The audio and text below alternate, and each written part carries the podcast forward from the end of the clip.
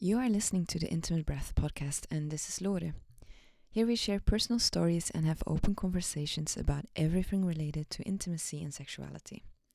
How can we invite more of our erotic power in all areas of our life and create more well being? That's what this is about. Welcome. Today I'm here with Litada. She's a colleague and inspiration of mine. I let her introduce herself later in the beginning of this podcast. And we have some super interesting conversations about gender identity, gender fluidity, and sexual orientation. How do we create safe and inclusive spaces? And how do we live and work from pleasure? Have a great listen. Lee, thank you so much for being here. I'm really excited to have you on this podcast and talk with you about a few things that I that I felt really sparked to ask you about. Do you first want to start introducing yourself, however it comes today, playful, serious, uh, however? Thank you for having me on your podcast. It feels like an honor. And um, I guess also I'm invited because we have a personal experience together, and uh, you joined my um, retreat. And that particular retreat was focusing on exploring our inner gender fluidity using tools from movement, dance, theater, kink, and explore our sexuality. And I would say maybe Planet Me, this event is kind of the, um, what would you call it? The epicentrum mm. of things that I love to explore in one place. Um, but um, otherwise, I call myself a lust and intimacy coach, and I support people to listen to their bodies and to find more pleasure in their bodies that is there accessible, but we're not used to being with it. Mm-hmm. And for many people, that might mean also to get in contact with the other emotions in the body that we haven't been wanting to deal with very either consciously or unconsciously we are often a bit disconnected from our bodies and emotions from the past and attachment patterns and intergenerational and we can go very far back but there's a lot of history in the body and then when we open our eyes to it then we can understand much better how we function and mm. see ourselves as perfect beings for those who we are and make better choices mm. Uh, I love how you described all of that. And you already mentioned what I wanted to mention for sure. And that's the reason why I invited you here. It's your event, Planet Me. I know a lot of people in my network that have known your work for longer and they're very excited about you. And a uniqueness about what you bring to the world, something that people keep on saying over and over, is how you blend worlds that often are separated from each other queer gender, queer communities, and however you would call the conventional communities, uh, or Tantra even. Tantra is often very male, female. Um, Sometimes it's a bit heteronormative depending on where you go, and there's an idea that it's uh, yeah divided men and women, but it's mm-hmm. also changing a lot. Yes, exactly, and then also with the Black community, so I've heard lots of positive things about you, but it's only recently that I joined your event, Planet Me. And it was such a rich experience for me and has also inspired the work I am bringing already a lot just by those four days of joining you. So um, that's also what I wanted to talk about. I'm curious if you want to say a bit more about this blending of worlds and how you became that bridge, where your passion comes from. Yeah, I um, I love the word bridge, and it has helped me to identify who I am and what I stand for because I see myself as a bridge person. And I remember already before I came into pleasure and intimacy, I was living in Mozambique and I was dancing Lindy Hop, which was an African or is an African American dance, and I started to teach that in in Mozambique and there was this idea of there's something missing because we have this African American dance, mainly danced by white people. And then we have these amazing dancers in Mozambique who, with their roots and and rhythm and connection with the earth and each other and the rhythm, they had something that I found that the dance was missing. And I didn't have what was missing. I wasn't the best Lindy Hop dancer in the world, and I wasn't, I'm not from Mozambique, but I can see that there's something here that needs to be connected. So at the time, I was running or being in, in front of this Afro swing movement to bring the African roots back into the swing dancing and the Lindy Hop, Lindy Hop world. And I think that is the beginning of this constant journey of seeing that these people have this thing and those people have this thing and they're not really communicating and they need what they have and how can i build that bridge mm-hmm. in between if you would see me now, you would see me building a lot of bridges with yes. my hands. bridges with my hands. Um, and then I was running cultural projects between Mozambique and Sweden. And then there was like, okay, I want to bring this rich Mozambican culture to Sweden but if they just walk in and teach the same way as they would teach at home, where people are very advanced and used to rhythm and easy to follow footwork and have a different connection, then the Swedish people can't follow and they want to understand more like, no, you need to count. And I want to know left and right and right and left. And they want like well, they just listen to the rhythm and just follow the flow. And so so again, we people function in different ways and but behind it we are all the same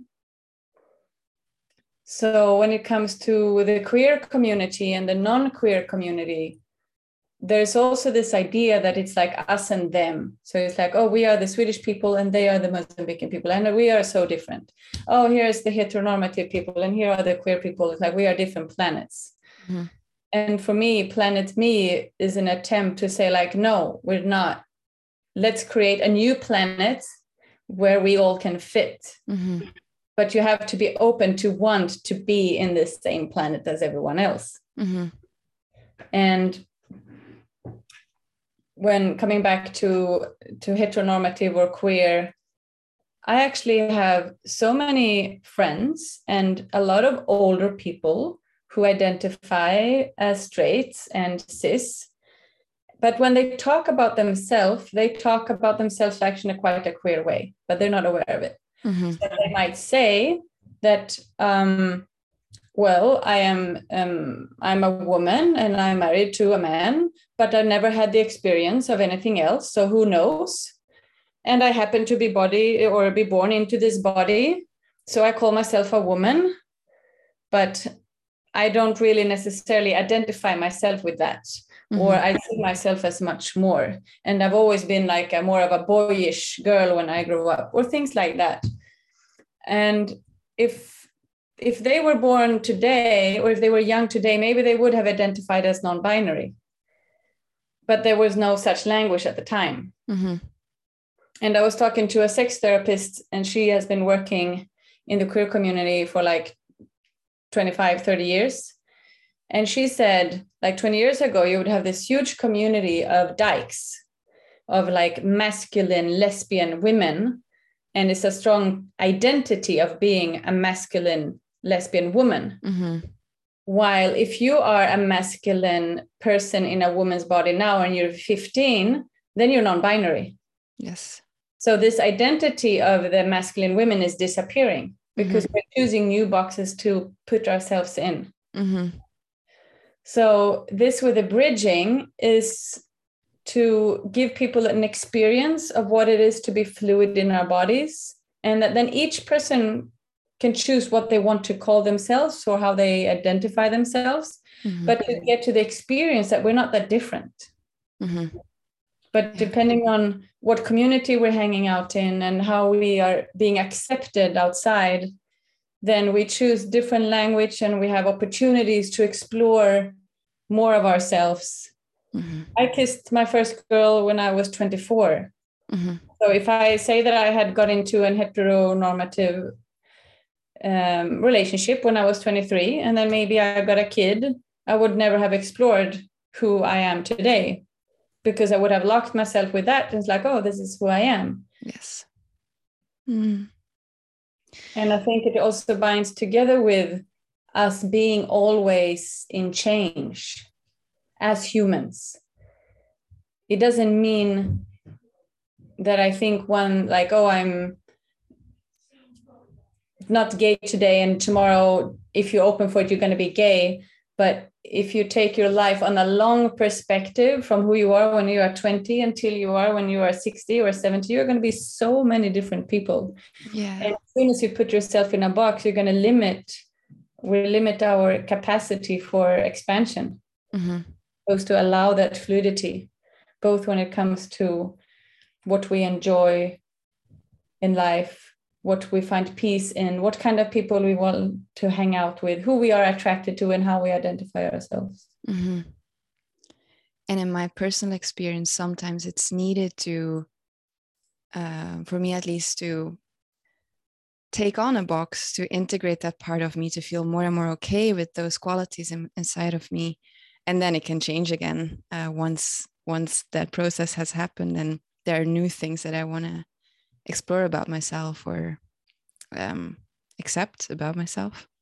Yeah, thank you for adding that. Um, I think the boxes are super important. Mm. And when you're a younger person today and you feel outside of your community and not seen, and then you find another community who have like this is the queer community or this is the, that community, I think they're super important. Mm-hmm. Just to know that they are part of a process. Yeah of the expansion that can, can change. beyond that box that it can change yeah. Yeah. So i have been struggling with my own events wanting to be uh, queer friendly uh, queer inviting. Also with this idea of like for me the gender i don't really care how personally how they would call me. Um, i feel comfortable with the all the qualities and generally i'm you know i'm i feel woman but i don't feel super attached to it like your friends uh, like you mentioned them. But i've noticed that i've been trying to create some kind of balance in the group so that you know i didn't have to deal with some mainly male participants feeling uncomfortable with a lot of other male participants without you know if they identify as heterosexual uh, cis men and mainly already before I went to Planet Me, but also mainly since I went to Planet Me and talked with some more people there, also, I realized like that's not what I want to do. Like, I don't want to be the kind of facilitator who's worrying about the gender balance and then still trying to use inclusive words in my invitation, but in a way, I'm still trying to control who's there and still putting those boxes there. And I want to be that kind of person who's just like, this is a group that came here, and I'm not a dating, uh, I'm not creating a dating community here. I'm actually providing a space where we can explore intimacy and, you know, with whoever is in front of us. Um, and so my question to you is how do you have tips for people that have a business that create events that have communities that maybe don't have a lot of experience with being more inclusive and bridging? Like what would be some simple tips? To start with it's not so simple. Yeah. Can you imagine? Um, and um, I think it's about also accepting that there is no such space as all inclusive. Mm. Because the presence of one might be the unsafety of the other. Mm-hmm. Um, and the more true we are to what people we are inviting, even if that excludes people, then the safer the space will be yeah if that makes sense a lot yeah. so it's if you want heterosexual cis men uh, and uh, queer and trans people in the same space, probably automatically it's not going to be safe. Mm. With that said, it's not going to be safe unless they have agreed to be in that space together and they are there because they want to be in such space. Absolutely. I would tell everyone yeah. that that's what they're signing up for, right? Yeah. Yeah. So if we are hosting groups, whether either it's just we are exploring meetings and how to get to know each other, and you're gonna explore who with whoever that is, um, but then not so sexually, then it does. Then it's not so complicated. Mm-hmm. Because then it's like inquiries and getting to know each other and um, and then it's easy to assume that you can just be with anyone. But as soon as you're also working with intimacy, people have certain expectations. Mm-hmm. So in my groups, if I have all gender, I say that this is for people who are curious to explore intimacy with people independently of gender. Mm-hmm. So you're saying your focus is on just being really clear in what kind of space people are entering yeah. so they can include themselves or exclude themselves or exclude themselves so if you are a person and if you're a male and you only want to interact with women then maybe my workshop space is not the ideal for you but then i can recommend somewhere else that you go mm-hmm. so then we have johan ekenberg who has sweden's biggest tantra education and he divide women male and or women and men in different exercises and mm-hmm. if you feel like you fit into that box you can go to that place yes Yeah. there are some assumptions here that I want to check with you. but um, having met you on Planet Me, it looks like you identify also as polyamorous or you like open relating. Is that true? Yeah. Yeah. And for me, so I like one of the things that you stand for is also like everyone is queer uh, in a way, you know, or maybe I have to explain explain that a little bit for those who are listening. Yes, go ahead. um, I believe that we all have a capacity to be more fluid than most of us have brought up into being because of gender norms in society and because of the relationships we move into, we get a bit stuck and we don't explore our full potential as human beings.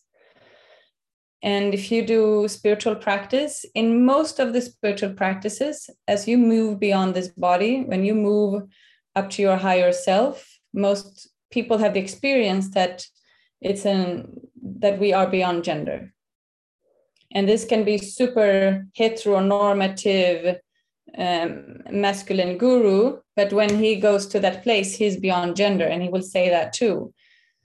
And then we are on this world in this dualistic world and and the journey is to come back to the non-duality. So i find that the non-duality and the non-binary they are like maybe the non-binary is on the earth and the non-duality is in the spirit world. Mm-hmm. and the more we open up to our physical capacity on earth we can be more and more queer. Mm-hmm. with that said everybody doesn't have to do that. And if we find that like oh i identify like this and i like this kind of people and that makes you feel good then great. Yes. Uh, but i but for for whoever is curious i think there is a capacity mm-hmm. um, to to open up for more queerness if that is the word or fluidness mm-hmm.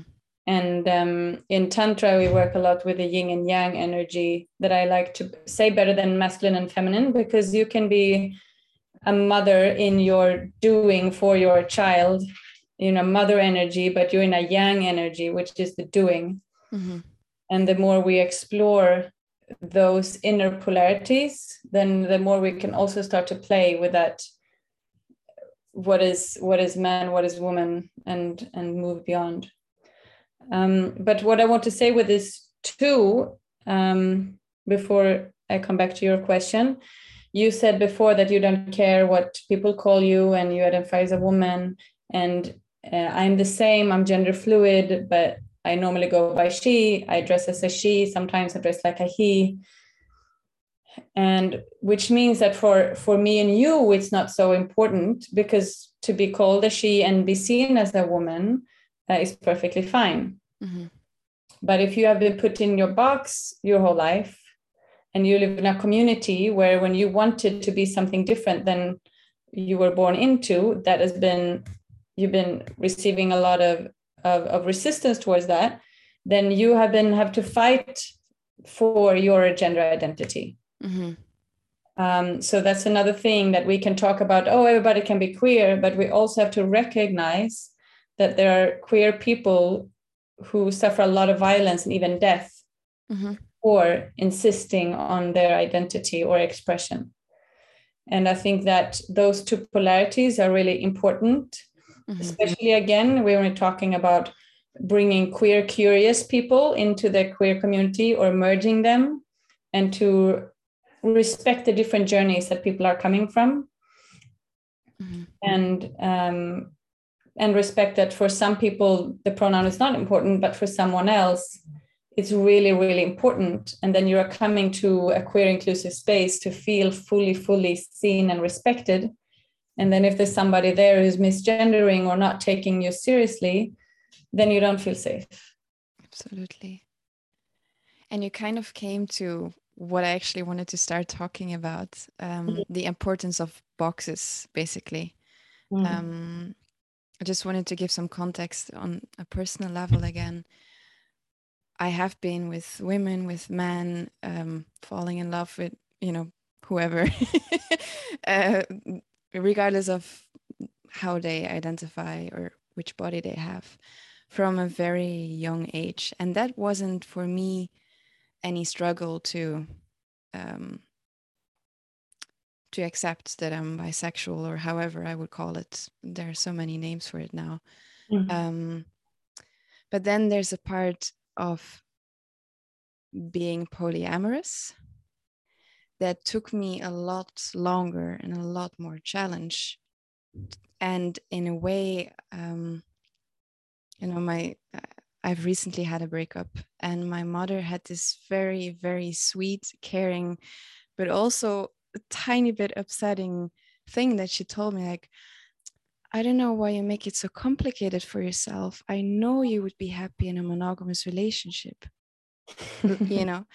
And in a way to me that feels like saying to a gay person wouldn't it be way simpler to be heterosexual you know that's how it feels to me it's really like an identity that i've also been in a way fighting for for myself to take on to uh, mm. stand for to be okay with mm. mainly for, with myself mm. and i notice that i'm more and more ready to also let go of that if that would change mm. um, and i'm just curious if you have some personal story there or or some part that was a little bit more challenging for you to to take on or that there was some fighting for those are uh, two very different questions so let me start with similar okay. let's keep to the topic of polyamory yeah when my brother came out uh, to my parents and said that he was polyamorous, he was pretty much it was it would have been easier if he had said that he was gay than that he was polyamorous. exactly. And and my dad said also like, oh, it will pass, that kind of thing. And my dad and my brother like really upset and like left the room and you know. And um I guess I didn't have the, to have the talk because he had it before, and they kind of just read between the lines, speaking to people.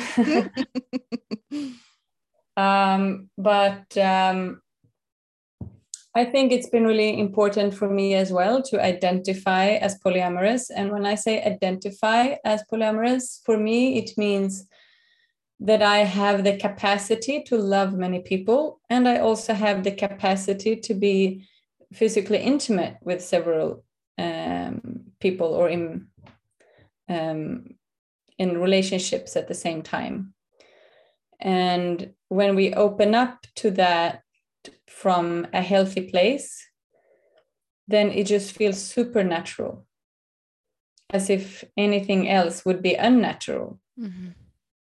because when you are in the present moment with one person then if you're fully there and you love them you're gonna you love them.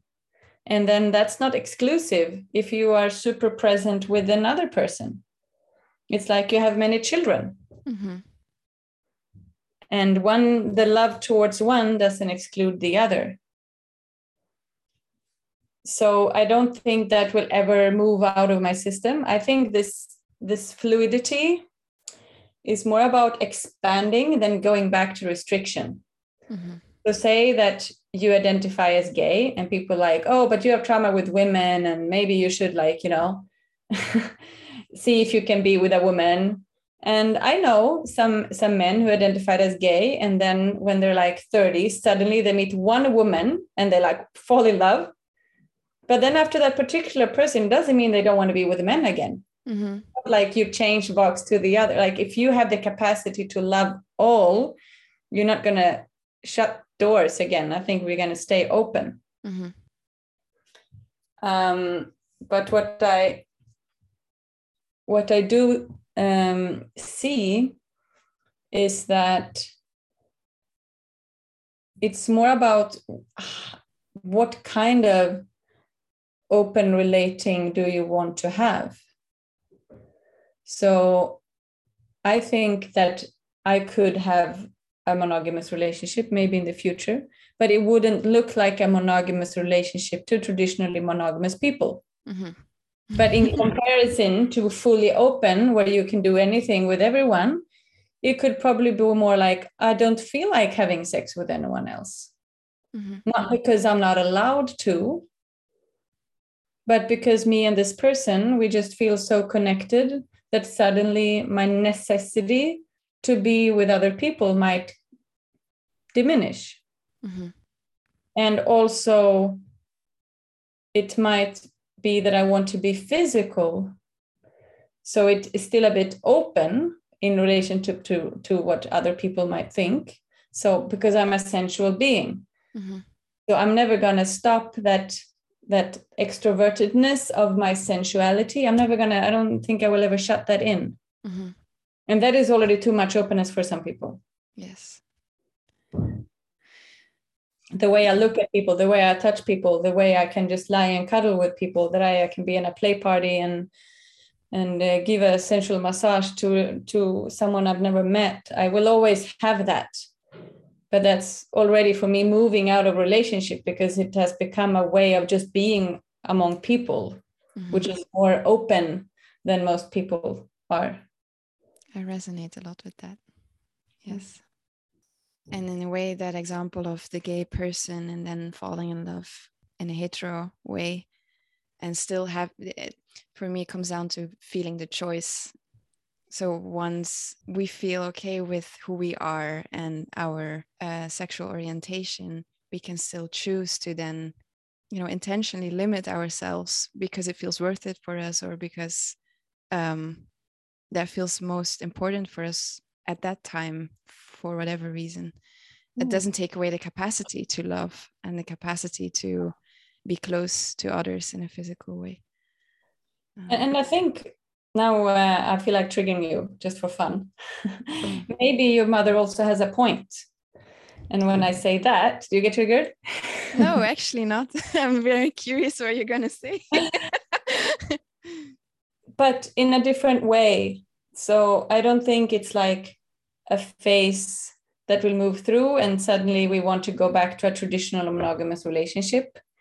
But it might be a phase where we want to have this full openness where I want to be at festivals and I want to play and I want to go to play parties and I want to explore. I think that we don't have that energy for the rest of our life. It's going to move into phases. And then when we move out of that like super extrovert phase, then we might long for one secure person to relax and do other things. And maybe to be with so many people is not so important. Mm-hmm. But then it comes from a place, place of necessity not of, of limitation of the other person then it becomes like oh you and me want the same thing now we want to chill in the forest and then just go and traveling the two of us and do something and, and so i think that can change absolutely and then we might be ready to meet another kind of partner when we are in that phase mm-hmm. then when we are in the phase of oh i just want to explore myself in many different ways mm-hmm. and i think when i mentioned uh, that i'm more and more ready to let go of that identity mm-hmm. it's not um, like we just mentioned it's not the capacity to like i think i'm always going to be polyamorous but it's feeling indeed that shift of wow once it felt great to just have all the freedom that i want and now actually i would love to be in those spaces um, sex positive spaces and i love to have this sense of i have a partnership and i'm taking that into account and there's someone there a home mm-hmm. that i have with someone so if yeah i feel a little bit um this feels a little bit vulnerable and sensitive talking about just because of the breakup.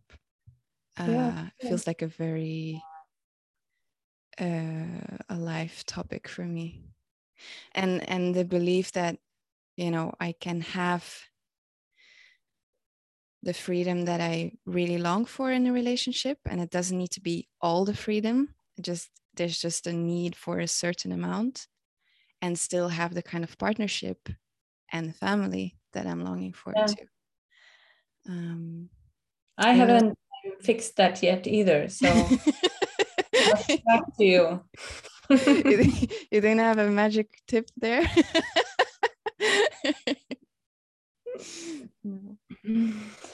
I've I've said I've always said like you should only teach what you are congruent with, what you already have experience with.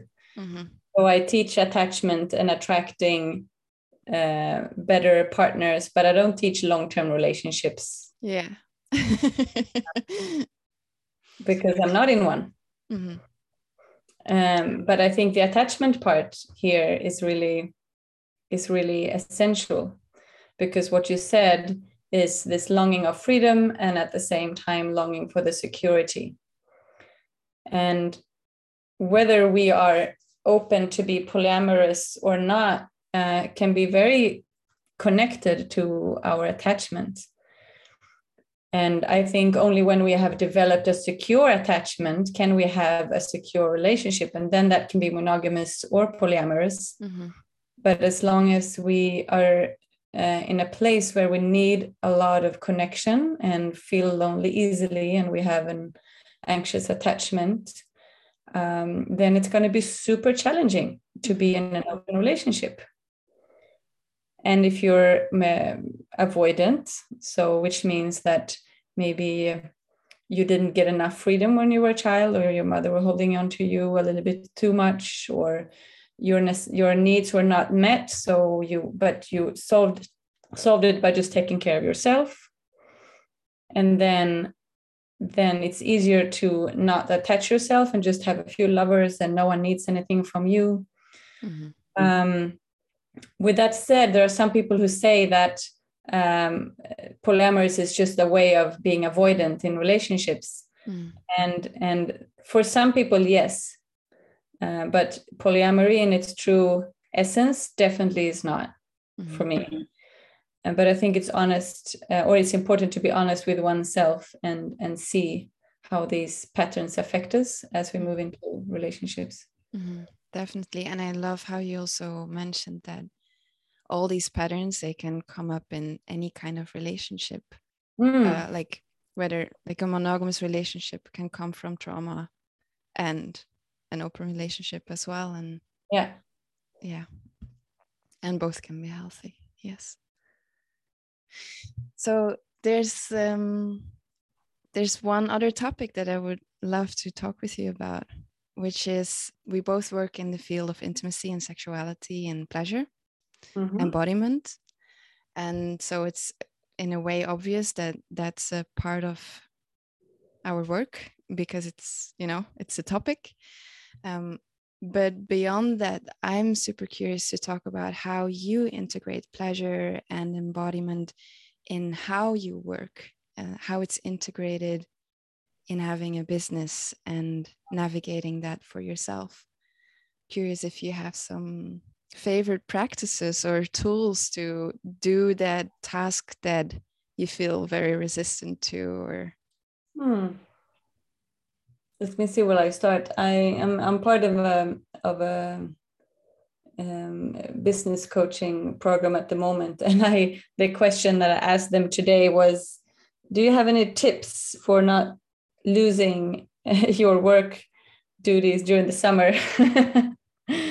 because some people they work really hard and they have a difficulty of letting go, so they overwork and burn out, and they don't find time for pleasure while I'm a pleasure coach, so I'm really good at that and I'm better at not working. mm-hmm. There's a bigger risk that I put my business aside and don't earn money than that I will overwork myself. uh, which wasn't true in the past because I have had burnouts in short periods as well when I went into a project that I really burned for. And then I went into that place as well. But what I would like to, to say now, the balance is uh, definitely for me to make sure that I am feeling good in myself. And one of the biggest practices has actually been generally slowing down. Mm-hmm. And uh, living in Mozambique also brought this rhythm into life and slowness of seeing people into a daily living here you can go on a retreat and you're all conscious and eye contact, and then you go back to daily life and you're just rushing over. So you're not actually changing who you are, you're just changing it for the weekend, and then you're going back to who you were before. So living in, in Mozambique made me having to slow down because I was the only rat like running around and they're looking at me like, why are you so crazy? You know? Mm-hmm. like what are you doing three things in one day? Like still this is not good for you. It's like what? So for me it's been to adapt a bit of that lifestyle into my swedish lifestyle which means um, finding ways of enjoying walking of uh, cleaning of daily chores breathing like when i think of myself i'm just going to rush to the toilet and then i'm like i'm not going to rush to the toilet i'm going to walk to the toilet and then i'm going to consciously pee i think those mini micro moments of slowing down really shifts our baseline mm-hmm. because I, think a lot of people they have a very high stress level as a baseline mm-hmm. and then they meditate or do yoga where they relax and then go straight up mm-hmm. But then to have a healthy living, we need to shift so that our baseline is that slower pace. And then from that slower pace, then organization has been challenging for me because I'm like to go more with the flow. But to have a structure of running a business, of having an assistant where we have working hours and we set up the schedule for the week, what are the emails I need to be sent, what are the posts that I need to put on Facebook, and getting more structure and organization and having somebody to work with me. Mm. If I don't do it, it's kind of like, hey, now it's time to do that thing. Um, and do things much earlier in time, open up courses and things much earlier. Mm-hmm. So these are things that I've been like for the last three, four years. Like every year, it's been a little bit better well in the beginning i just didn't do anything through the whole summer. And then august came and then i hadn't booked anything and then i got a lot of anxiety and then i couldn't get anything done and i got stressed and then i didn't put anything up and then like oh shit but i should put something up. And then i put it up like two weeks before and then i get super stressed about um, super marketing bad strategies you know? Yeah. I get yeah. tired of talking about it. Yeah. So Mm-hmm. Um, what my my business program right now is really supporting with it's called uh, uh, DTL. It's a Swedish in, in Stockholm or no in Sweden. Is that being a coach is about being in relationship with people, and if I move away from oh I have to market myself and I go back to the core, why do I do what I do? Because I want to be in relationship with people. Yeah which means that I post about things that I think is important in my life and then hopefully will support people. And then when people comment or ask things, then I want to get to know them and I know why is this important. And obviously, eventually, this will lead to people buying into my courses, but it's really a shift on the inside to dealing. I'm I'm running a business, but I am in relationship with every person at all times. Mm-hmm. And it's from that relationship that people want to work with me, and I want to work with people that I'm in a relationship with. It's a because you can't coach people who feel like they've been pushed into something right mm-hmm. and people it's a mutual exchange you want to be supported and i'm here to give the support and it's a mm-hmm. match in between two people mm-hmm. so putting down the pressure and get more structure and then focus on each little relationship mm-hmm. the way I speak to people when I'm in a festival, or if I chat with someone, or if I'm writing someone. Everybody are people that I care about. Mm-hmm. Yeah, and I think what you mentioned, just the, the baseline of this, the stress, lowering down that it's yeah. and too high stress is an antidote for the relationship and for the business and for uh, your pleasure level and totally feeling alive so feel it yeah. that you're stressed or you're worrying about money or mm-hmm. you know and it transmits so it's really about being who i want to be 1st mm-hmm. otherwise i can't i can't transmit anything so it also comes down to constantly continuing to do courses or therapy for myself so that i'm constantly updated to the latest version of myself. Yeah. so it's a combination. Yeah. So as we're wrap, wrapping up this call how can people find your amazing work? Mm. well you can find me on uh, facebook or instagram lita da. I call myself lust coach on mm-hmm. instagram. You can also find me on litada.com and then you can read more about my uh, courses and retreats and I work in Stockholm with women and do a women's retreat. It says women with an X, and women with an X means that you can have be identified female at birth or have the experience of being a woman, but maybe you don't identify as a woman at the moment, but mm-hmm. you want to be in that kind of space. Um, but again, it's um, people think, well, if you're queer, why do you do a women's space, right? and um, when we are in that space, then we are exploring our full capacity beyond the gender.